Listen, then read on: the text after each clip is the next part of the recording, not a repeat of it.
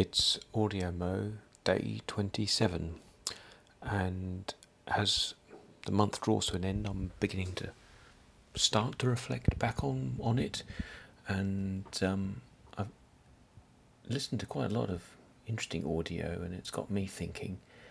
A lot of what I've been recording is just me, essentially from a sound point of view, talking in a quiet room, my office at work, my study at home.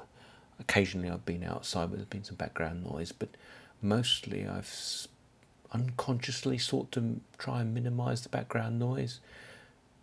But there's been some lovely background noises I've heard um, on other people's audio, animal noises, um, traffic, sounds of life, and all that sort of thing and it got me thinking actually on that pottery festival on Sunday. I found myself, um, we were seeking some um, rest from the sun. Uh, we were in a, a room in the building that was quiet, so I thought I'll grab some audio and, and, and, record it. But really, what I should have done is recorded the audio amidst all the exhibitors and exhibitions and the people perhaps I'm a little self conscious standing there with a little mic plugged into my phone, seemingly talking to no one. But who knows? It might have actually triggered a conversation and it would have given people a flavour of the, um, the event and the atmosphere. So um, that's certainly something for me to, to think about. Um, but I've certainly enjoyed.